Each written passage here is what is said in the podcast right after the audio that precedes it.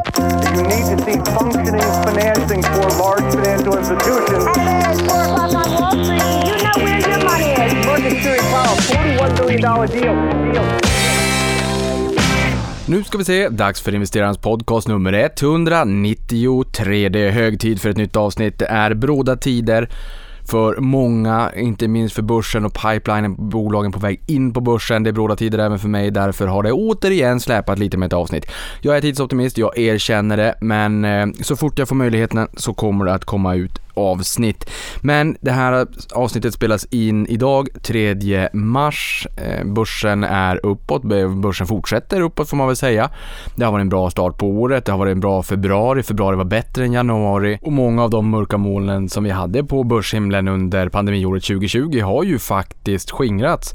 Och sen är det väl kanske så här att när det inte finns några orosmoln, det är kanske då man ska vara orolig. Vi har en stark uppgång på börsen. Samtidigt har det ju onekligen inte varit någon bristvara på väldigt, väldigt mörka moln under förra året. Vi hade Brexit nu, Brexitbeskedet på julafton, till och med på julafton där de utträder då på nyårsafton. Det blev en lösning, det blev inte en hård Brexit. Vi har en vaccinutrullning som fortsätter även om man nu pratar om tredje vågen i Sverige. Där har vi positiva besked från USA med Johnson Johnson och J&J då som har eh, sin kandidat också för vaccinet Eh, som eh, kommer kunna hjälpa till att eh, skynda på den här eh, vaccinutrullningen. Nu förstår jag ju att det går lite segt i Sverige och det är ju lite sisådär med leveranserna men vi hoppas ju ändå fortsatt att vi ska kunna få det här, eh, få skäl att lägga det här bakom oss så fort som möjligt. Globalt så är det ju en vaccinutrullning som alltjämt fortsätter får man ju säga. Och med det så kan vi ju också räkna med att eh, ekonomin återstartar och att det blir en rivstart och det ser vi mycket tendenser på faktiskt. Och det räcker med att gå tillbaka till sig själv och fundera kring vad kommer jag vilja göra den dagen som den här pandemin är över och jag kan lägga det bakom mig. Ja, förmodligen, åtminstone för mig, så kommer jag strukturellt alltid för all framtid framöver ha en högre konsumtionsnivå än vad jag haft tidigare. Min känsla är att någon har stulit ett och ett halvt år av mitt liv Eh, och, och eh, mina föräldrar har inte kunnat få träffa sina barnbarn och man har inte kunnat träffa äldre nära och kära och sådär. Och det, det, här är jag ju inte ense om. Där. Vi sitter ju alla i samma båt och man har inte kunnat resa och man har inte kunnat gå ut och äta och inte kunnat gå på bio och inte kunnat eh, mm, träffas och, och göra roliga saker. Så här, som jag tolkar det, så bubblar det ju verkligen under ytan och att vi, vi kommer förmodligen se en rejäl boom den dagen som det är möjligt att, när vi återstartar, återöppnar ekonomierna helt enkelt. Sen ska vi också vara medvetna om att de människorna som jobbar och verkar i de branscherna som har det rejält tufft med reseindustri, kryssningsfartyg, restauranger, hotell och allt vad det är. Har man behållit jobbet så är det fortsatt väldigt, väldigt tufft och många människor har det tufft men det blir ju betydligt mycket bättre för dem också om de kan hålla näsan för vattenytan och när vi då återstartar ekonomierna för då efterfrågan finns ju. Och den kommer ju att öka förmodligen eh, rejält och så deras, deras eh, verksamheter kommer ju att få en tsunami av efterfrågan förhoppningsvis den dagen vi återöppnar. Och ju, ju snabbare vaccinutrullningen går desto, desto närmare är vi ju en liten kuriosa där kan jag väl också säga att eh, exempelvis kryssningsbolagen i USA har gått eh, rätt eh, hyggligt faktiskt den senaste tiden. De drabbades ju stenhårt självfallet när, när pandemin bröt ut och man såg där att Ehm, eh, smittan spreds väldigt, väldigt snabbt på båtar. Eh, jag har en bekant som också gick ur tiden på en, en kryssning i Sydamerika precis i början här inledningen av eh, pandemin och det var ju många som smittades på, på båtar. Nu ser vi ju att eh, Royal Caribbean säger att trend, andra halvåret 2021 där trendar prissättningen högre än vad den gjorde under 2019 2019 samtidigt som 75% av bokningarna är nya bokningar, alltså inte framskjutna bokningar på grund av att man inte har kunnat åka, att det inte har gått något kryssningsfartyg eller att man inte har velat resa på grund av pandemiskäl utan det är nya bokningar. Så det är ett rejält sug efter den typen av upplevelser. Redan när Anders Nissen var här från Pandox så sa ju han också att de såg en rejäl ökning av beläggningsgraden på hotell Eh, innan andra vågen kom. Så det finns eh, underliggande, tror jag, en god efterfrågan på i princip allting. Ehm, och, och, ibland behöver det inte vara svårare än att bara gå tillbaka till sig själv. Vad, vad, tror man själv att man kommer göra efter pandemin? Vad kommer ens vänner och bekanta göra? Resten av familjen att göra? Det är mm, finns ändå en möjlighet, möjlighet tycker jag att kunna extrapolera det på större delen av samhället för så olika är vi faktiskt inte. Jag tror att de allra flesta bara vill gå tillbaka till någon, någon form av normalitet. Men sen förra poddavsnittet så kan jag väl bara säga att vi har testat på Clubhouse, eh, finns ju bara på eh, iPhone. Eh, där testar vi på Clubhouse med Volatis ordförande Patrik Wallén. Han sa Niklas Albin kan vi inte göra något roligt kring det här, kan vi inte köra en Clubhouse? Ah, det kör vi tänkte jag. Det jag tycker är mindre roligt med det, det är ju att materialet försvinner. Det var jättekul att, eh, att klubba, om man så säger, med Patrik. Han är ju alltid väldigt eh, trevlig och, och bjuder väldigt mycket på sig själv. Och volat där då så pratar man om att avknoppa och särnotera Akademibokhandeln och Bokus, vilket var lite spännande. Det där var ju nyheter för dagen när de kom med sin rapport och sen var det ju en del frågor på det självfallet på våran Clubhouse. Jag tycker att det är lite roligt när man skapar den här typen av material att det finns kvar så att Clubhouse, eh, jag förstår det fint, det är ju ett, en, en rolig och intressant tjänst för att kunna gå in och prata om allt möjligt och att det då inte ska sparas. Jag tycker att det är kul när det kommer till den här typen av börssammanhang och presentationer och intressanta trevliga samtal och sådär. Jag gillar ju verkligen att det går att spara. Så att jag får försöka hitta till och, och, använda plattformen på, på rätt sätt. Jag har, jag har en access, jag har en användare där också, investeraren. Så att är det så att man har idéer kring eh, hur, eh, hur jag ska klubba och om det är så att det kan vara kul att bjuda in intressanta gäster kanske på någon form av mera socialt sammanhang vid sidan av den här podden då såklart att klubba på något sätt så att hör av er till mig. Det enklaste är väl på Twitter kanske då att investera bara och, och tipsa mig där då helt enkelt. Sen hopp hoppas och tror jag också att ni uppskattade poddavsnittet med Sivers Semiconductors och Anders Storm. Det första avsnittet som ni hörde i den här podden när han gästade för några år sedan, då hade de ju ett market cap på 840 miljoner och nu är det över 5 miljarder. Eh, och antalet eh, aktieägare hos oss på Avanza har ju tiodubblats sedan dess. Nu har jag sett senaste dagarna också att det är ett alltjämt större intresse från utländska investerare när det kommer till Sivers. Så att det är ju eh, väldigt, väldigt roligt. Och sen kan jag ju också säga att jag måste fylla på pipeline när det kommer till bolag som gästar. Igår var det dock klart att Kinnevik kommer Ehm, här den preliminärt då 18 mars. De ringde ju här en morgon och sa Niklas kan vi göra någonting tillsammans i och med att vi då kommer att göra en sakutdelning av Zalando ehm, och här vet vi vis av erfarenhet att det är många småsparare där ute som har mycket frågor kring det här och det förstår man ju för det är komplext. Så det här är liksom all cred till Kinnevik och till deras kommunikationschef Torun som hörde av sig Eh, och värnade småspararna och ville förklara och, och, vara proaktiv i den här frågan och liksom berätta hur man ska tänka och hur det går till och sådär. Sakutdelningar är ju inte jättevanliga utan oftast så är det ju kontantutdelningar, som mm, det är pengar som trillar in på, på depån. Men från tid till annan så är det lite olika andra typer av utdelningar och här kommer man ju då få aktier i Zalando som inte längre är ett klädbolag i min värld utan som är en, en plattform där många andra aktörer kan sälja sina kläder via deras plattform då helt enkelt. De hade ju en hel sida i Dagens Industri för en tid sedan där de pratade om sin plattform och hur man som extern eh, part ska tänka om man vill börja sälja sina grejer där. H&M säljer ju en del av sina kläder på, på Zalando. Så att, eh, mm, intressant, det hade varit kul någon gång att kunna gästas av dem. Eh, problemet är ju att det är på engelska såklart.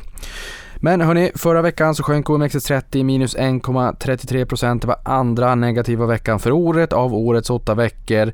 Ehm, och sen årsskiftet så har ju eh, börsen då eh, stigit eh, 10,63% inklusive utdelningar. Om man, och det ska man då jämföra med 8,83% för breda Stockholmsbörsen. Så att för de som har haft OMXS30 exponering eller Avanza Zero har faktiskt haft en bättre utveckling i år än, än breda Stockholmsbörsen. Och det tillhör ju ändå lite grann ovanligheterna men vi har ju sett en sektorrotation från egentligen 9 november med Pfizer-Biontech beskedet och sen så gick den lite väl långt så att vi fick en rotation tillbaka till tillväxt och sen har det varit lite, lite dragkamp de två emellan sen dess och, och, nu har vi ju sett under februari månad att många sparare tenderar att gravitera tillbaka, eller styra kosan mot mera av värdebolag. Hos oss på Avanza, jag skickar ut pressmeddelanden en gång i månaden, dels för aktiehandeln och dels för fondhandeln då.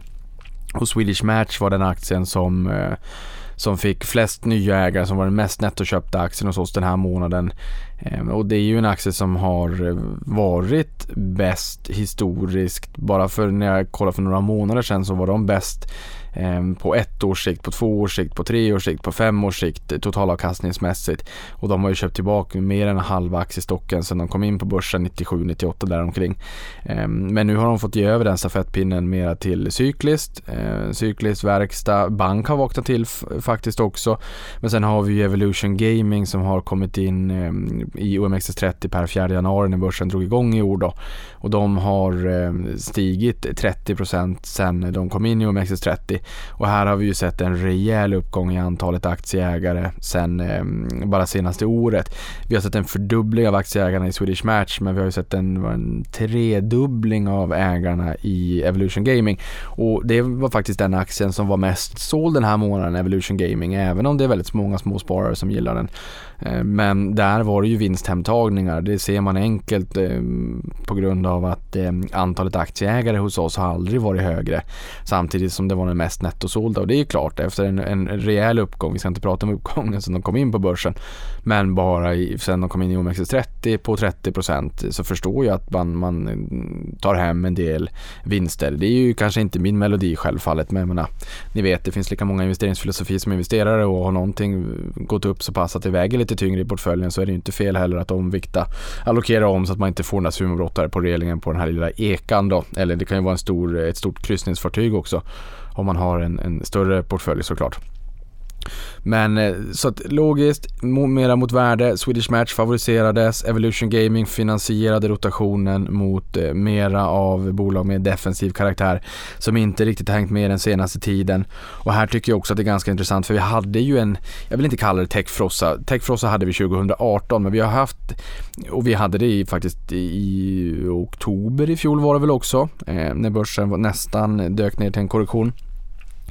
Men i takt med att vi har sett långräntorna stiga i USA och en allt mer ökad inflationsoro infinna sig så har vi också sett att högt värderade high flyers tillväxtaktier har fått stryka på foten lite grann. Vi har fått en våt filt där och vi hade en nedgång på det amerikanska Nasdaq teknikindexet på eh, nästan eh, eh, eller en bit över 8% ner inom loppet av en vecka i, i slutet på februari och det där var ju alltjämt drivet av att den amerikanska tioåringen utvecklingen började dra rejält. Den har ju fallit ner från, eh, ja, från, från, höga höjder till, till knappt, ja, ner i källan får man väl säga.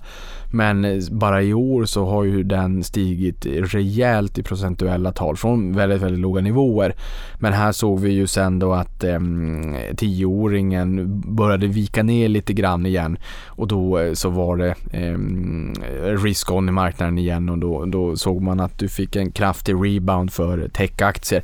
Och det är klart att det här gamla uttrycket hellre en fågel i handen än tio i skogen, den gäller ju självfallet för eh, högt värderade teknikaktier också där vinsten kanske inte riktigt infinner sig idag utan några år fram på tiden och det är inget konstigt i det. Eh, vissa bolag eh, där är det liksom tillväxt som är prioriterat och sen senare i, bolagets livscykel så är det lönsam tillväxt och sen mognar de till och blir ett Telia och skiftar ut en, en stor del av, av ehm, eh, kassaflödet eh, och kanske inte växer lika snabbt som när de var en ung spjuver. Det är inget konstigt i sig. Ett barn de växer snabbt på, på längden, de växer organiskt och när man blir vuxen då växer man bara på bredden.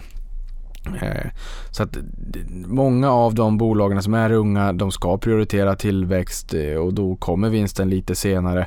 Eh, och det gör inte jättemycket om räntan är låg för räntan är priset på pengar och om det är så att, ehm, att räntan då är låg så kan man vänta på den där vinsten en bra bit in på framtiden. Men så fort när räntan börjar stiga lite grann ja, då kommer ju Eh, tillväxtaktier med, med eh, vinsten långt fram i tiden att eh, värderas lägre helt enkelt.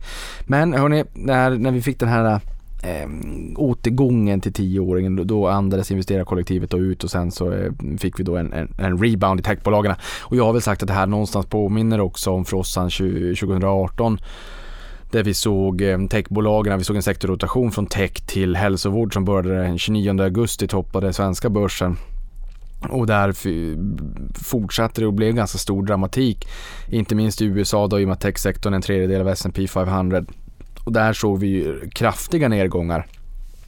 Och där var man också orolig för att eh, konjunkturens vigör och eh, tioåringen i USA var upp på 330 eh, där sa ju globala förvaltarkollektivet att 360-375 där kommer vi göra slut med TINA.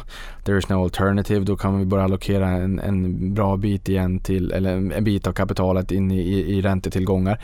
Eh, och här kan man ju säga att eh, räntetillgångar, det är klart att om, om många förvaltare på räntesidan eller många förvaltare som borde kunna ha aktier och räntor har mandatet att, att inneha båda tillgångslagarna. Det är klart att om de ser att vi återöppnar ekonomin, att det kan bli en rivstart och att det är mycket stimulanser ute i marknaden, att det finns ett uppdämt konsumtionsbehov. Då är det klart att då kanske de säljer räntepapper och eh, allokerar dem till aktiemarknaden. När du säljer räntepapper, eh, det, är utbud och efterfrågan. Eh, är det fler som vill sälja än som vill köpa, då går ju priset på de här räntepapperna ner och då går ju också yielden upp. Ehm, så att eh, en del av effekten av, den, av tioåringen i USA som stiger, som skrämmer investerarna, kanske faktiskt är för att det finns en del investerare som tar hem ehm, och säljer sina räntepapper för att allokera om det här i aktiemarknaden. Så det behöver inte enkom bara vara av, av eh, negativ natur. Jag kan ju tycka att eh, det är skönt att kunna få den här andhämtningen ibland för det är många techbolag som har gått väldigt bra. Jag återkommer många gånger till Airbnb och DoorDash Eh, det båda steg väldigt, väldigt kraftigt så att Roblox eh, sköt på sin eh, notering bara av den anledningen. Nu verkar de komma in med en direktlistning den 10 mars då. Men, men jag tycker inte alls att det är fel. Jag tycker att det är bra att ha en del av portföljen allokerat mot mer av värdebolag och jag vet att jag inte använder den termen i dess strikta definition i, för, i förhållande till exempelvis Benjamin Graham eller Warren Buffett. Men, men, mer av värde, mer av de som är mer mogna bolag eh, som eh, växer på i, i, sakta mak och vars värderingar inte alls har hängt med den här techifierade uppgången och den här rejäla uppvärderingen av värderingsmultiplar för den typen av tillväxtbolag då helt enkelt. Det är bra att ha den typen av tillgångar i portföljen. Jag tycker att man ska sprida sina risker inte bara i antal bolag utan även i, i antal branscher och det här har ju aktiespararna alltid sagt. Men i och med att vissa sektorer har gått väldigt, väldigt bra så tror tror jag att många sparare kan vara lite tungt viktade mot vissa branscher. Och därför är det en påminnelse nu då när, när mer av den traditionella Eh, ekonomin, traditionella bolag går bättre i år. Det är en påminnelse om, ha en del av den typen av bolag också i portföljen. Fortsätter techbolagen att gå ner, fortsätter tillväxtbolag att ta stryk. Nu är det ju inte riktigt så precis nu när jag spelar in den här podden utan det är tillbaka till risk on. Men se det då som en andra chans att fylla på lite grann och för det som är unga, you're on the buy side of life i många årtionden framöver. Eh, och jag tror inte att du på ålderns höst kommer att komma ihåg den här lilla skakningen som var på techbolagen i februari 2021. Eh, så med det sagt så, eh, ja i och för sig, det kan vi väl också säga, och det kanske jag gör ett eget avsnitt om, men Euroclear har ju också kommit med sin rapport. Det är en höjdpunkt på året där eh, de ser över aktieägandet i, eh, i Sverige och där kan vi ju säga att det var rekordsiffror i antalet personer, antalet nya unika aktieägare i Sverige. Och det roligaste är att av den siffran så ser vi hos oss på Avanza att ehm, 98% av den siffran motsvarar våra nya aktieägare under året. Eh, och då är det klart att då kan ju vissa aktörer där ute ha tappat nya aktieägare också men ehm, vi har fått väldigt, väldigt många nya aktieägare under året vilket är väldigt roligt ehm, och att man går en bättre ekonomisk framtid till mötes för att den eh, största risken långsiktigt som Börje Ekholm brukar säga det är förmodligen att stå utanför marknaden. Och med de orden så vill jag bara dra ett litet nyhetssvep men innan dess, eh, den här rapporten, eh, så att jag inte glömmer det, den visade på att eh, 41,7% bara äger en enda aktie. Den är ner från 44% året innan. I snitt så har vi 4,5 bolag i portföljen istället för 4,1 bolag i portföljen, vilket också är en förbättring. Så det är alltså mindre människor, det är färre människor som bara äger en aktie och vi har ett större, vi har fler innehav i portföljen i snitt hit, vilket är oerhört roligt att se. Och med de orden så är det dags för ett nyhetssvep. Och då kan vi säga att gamingbolaget Thunderful Group redovisade ökad omsättning men svagare resultat för Q4 vilket straffade aktien rejält tappade 42,6% och 53,5% inom loppet av tre dagar. Så det här visar ju verkligen att det, det, det finns en viss eh, rejäl risk eh, volatilitetsmässigt när det svänger, om det är högt uppskruvade förväntningar och man sen då inte levererar på det. Och förhoppningsvis så har vi Brian då vägarna förbi Stockholm så att vi snart kan få lära oss mer om bolaget i den här podden. Sen har vi byggbolaget Serneke vars VD Ola Serneke har skrivit en del på Placera Forum under pseudonym. Det här var inte bra. Nu tar han sitt ansvar och lämnar då både VD och styrelseposten med omedelbar verkan. Aktien reagerade positivt plus 4 procent. Eh, jobbigt Eh, att aktien reagerade positivt. Eh, hade jag tyckt i alla fall. Men, eh, men, men det är ju förmodligen bra för bolaget. Det här var, var inte bra. Sen har vi Fractal Gaming som började handlas 11 februari på First North Premier som säljer gamingprodukter för PC-datorer i premiumsegmentet och innefattar chassin, nätaggregat, kylning med mera. Teknisk blev 41 kronor per aktie, vilket motsvarar ett börsvärde på nästan 1,2 miljarder. Idag står aktien 41% högre. Jag har pratat med bolaget, förhoppningsvis kanske vi kan få dem att gästa även här. Eller eller i uppesittarkväll helt enkelt. Och där kan jag också säga uppesittarkväll, vi har flyttat in hos Omni Ekonomi, det var en rivstart, det var premiären, var rekord flera gånger om i antalet tittare. Vi har riktigt många som har tittat i efterhand också. Vi hade med eh, Maria Landeborn om rapportsäsongen, vi hade med Finansinspektionen kring hur man ska prata i sociala medier när det kommer till sparande, investeringar, hosande, marknadsmissbruk, marknadsmanipulation, kryptovalutor etc. Vi hade även med Adam, Adam Kostial på Nasdaq för att prata IPOs, det heta börsklimatet och han gav oss lite breaking news också om att första spacken kommer till Sverige innan slutet på mars. Så jag tycker att det var en riktigt, riktigt trevlig nystart för eh, Uppesittarkväll. Vi hade ju sista sändningen i EFNs regi i november. I och med att jag är sparekonom för Avanza numera så blir jag lite för förknippad med Avanza. Jag eh, tror, tror nog att jag var väldigt förknippad redan innan. Jag vill vara väldigt förknippad med Avanza redan innan. Jag älskar det faktum att jag jobbar på bolaget. Jag är oerhört stolt över det som en liten, liten pojk. Kalle i chokladfabriken. Nåväl, nu har vi Omni Ekonomi istället. Vi har flyttat in, blivit sambos där. Oerhört oerhört roligt att vi får bo in oss där eh, och att det här konceptet får fortsätta. Albin eh, bjöd ju på lite överraskning där också att vi kommer ha med bland annat Embracer och Lars Wingefors nästa uppesittarkväll i mars.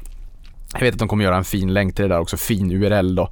Ehm, så att man hittar det väldigt, väldigt snabbt på deras hemsida. Men för er som vill se eh, februariutgåvan, googla uppesittarkväll eh, Omni Ekonomi. Så hittar ni det direkt så kan ni njuta av den här eh, finansiella sparfesten i efterhand.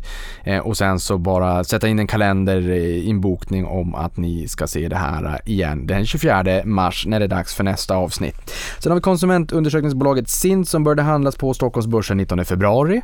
Slutgiltigt, slutgiltigt pris blev 72 kronor, alltså högsta pris i spannet på 62 till 72 kronor. Vi gillar inte spann, jag gillar inte spann, sätt hellre ett fast pris.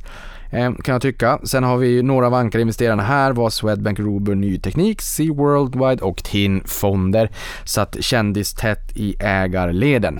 Sen har vi medieikonen Walt Disney som har fått rejält luft under vingarna för sin streamingtjänst Disney+. Plus. När de aviserade satsningen på deras streamingtjänst våren 2019 så sa de att målet för subscribers var 60 till 90 miljoner under 2024, alltså abonnenter då. Nu har de ju nått 95 miljoner och därmed har de halva basen av Netflix som precis har gått förbi 200 miljoner. Jag tror att de landade på ungefär 204 miljoner.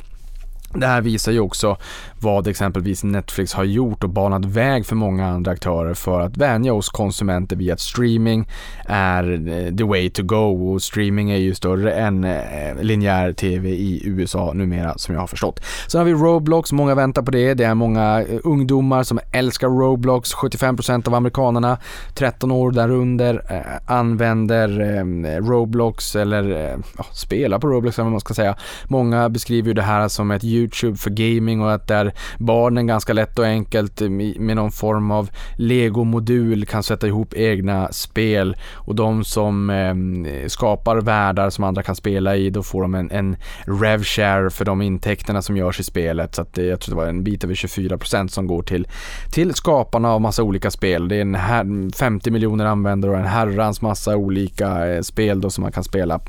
Ja, tänk som sagt, Tänk er YouTube för spel. Jag vet att det är många som ser fram emot det här och många som tycker att det ska bli spännande när de kommer till börsen. Som jag har förstått så är det en direkt notering den 10 mars. Det är snart. Eh, vi kan ju också anta då när de drog tillbaka sin notering efter Airbnb och DoorDash galna kursrusningar i samband med noteringarna att prislappen kommer att ha skruvats upp lite grann. eh, lite mycket kanske. Sen har vi och det här, när jag säger lite mycket, då menar jag inte att man inte ska köpa utan jag menar bara att så här, det ska bli spännande att se. Förmodligen så, så har de ju märkt att de kommer kunna ta mera betalt för det här. Men det, det här ligger ju i tiden så att det, jag tror att det kan vara rimligt att göra sin hemläxa i alla fall eh, och läsa på lite mer om Roblox oavsett om det resulterar i en investering eller inte. Sen har vi investmentbolaget Kinnevik då som eh, ska dela ut tyska modegiganten Zalando i form av en sakutdelning till sina aktieägare. Vi har nästan 100 000 aktieägare på Avanza. Det, är, eh, det har varit en, en rusning utdelning till investmentbolagen generellt senaste året.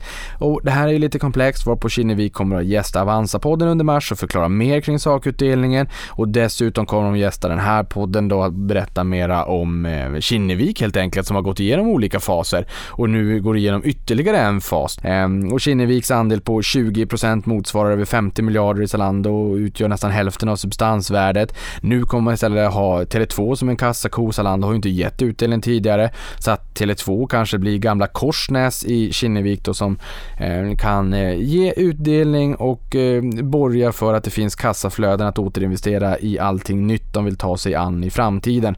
Eh, och efter utdelningen kommer Tele2 utgöra en tredjedel av Kinnevik samtidigt som Zalando då har gett åtta gånger investerat kapital sedan de gav sig in i det här.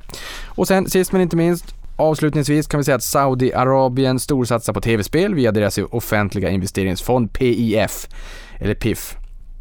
Eh, de har köpt in sig i bland annat Activision Blizzard, Electronic Arts och Take-Two Interactive enligt nyhetstjänsten Al Jazeera. Tydligen så är det så att Mohammed bin Salman, Saudiarabiens kronprins, har ett stort intresse för dator och tv-spel.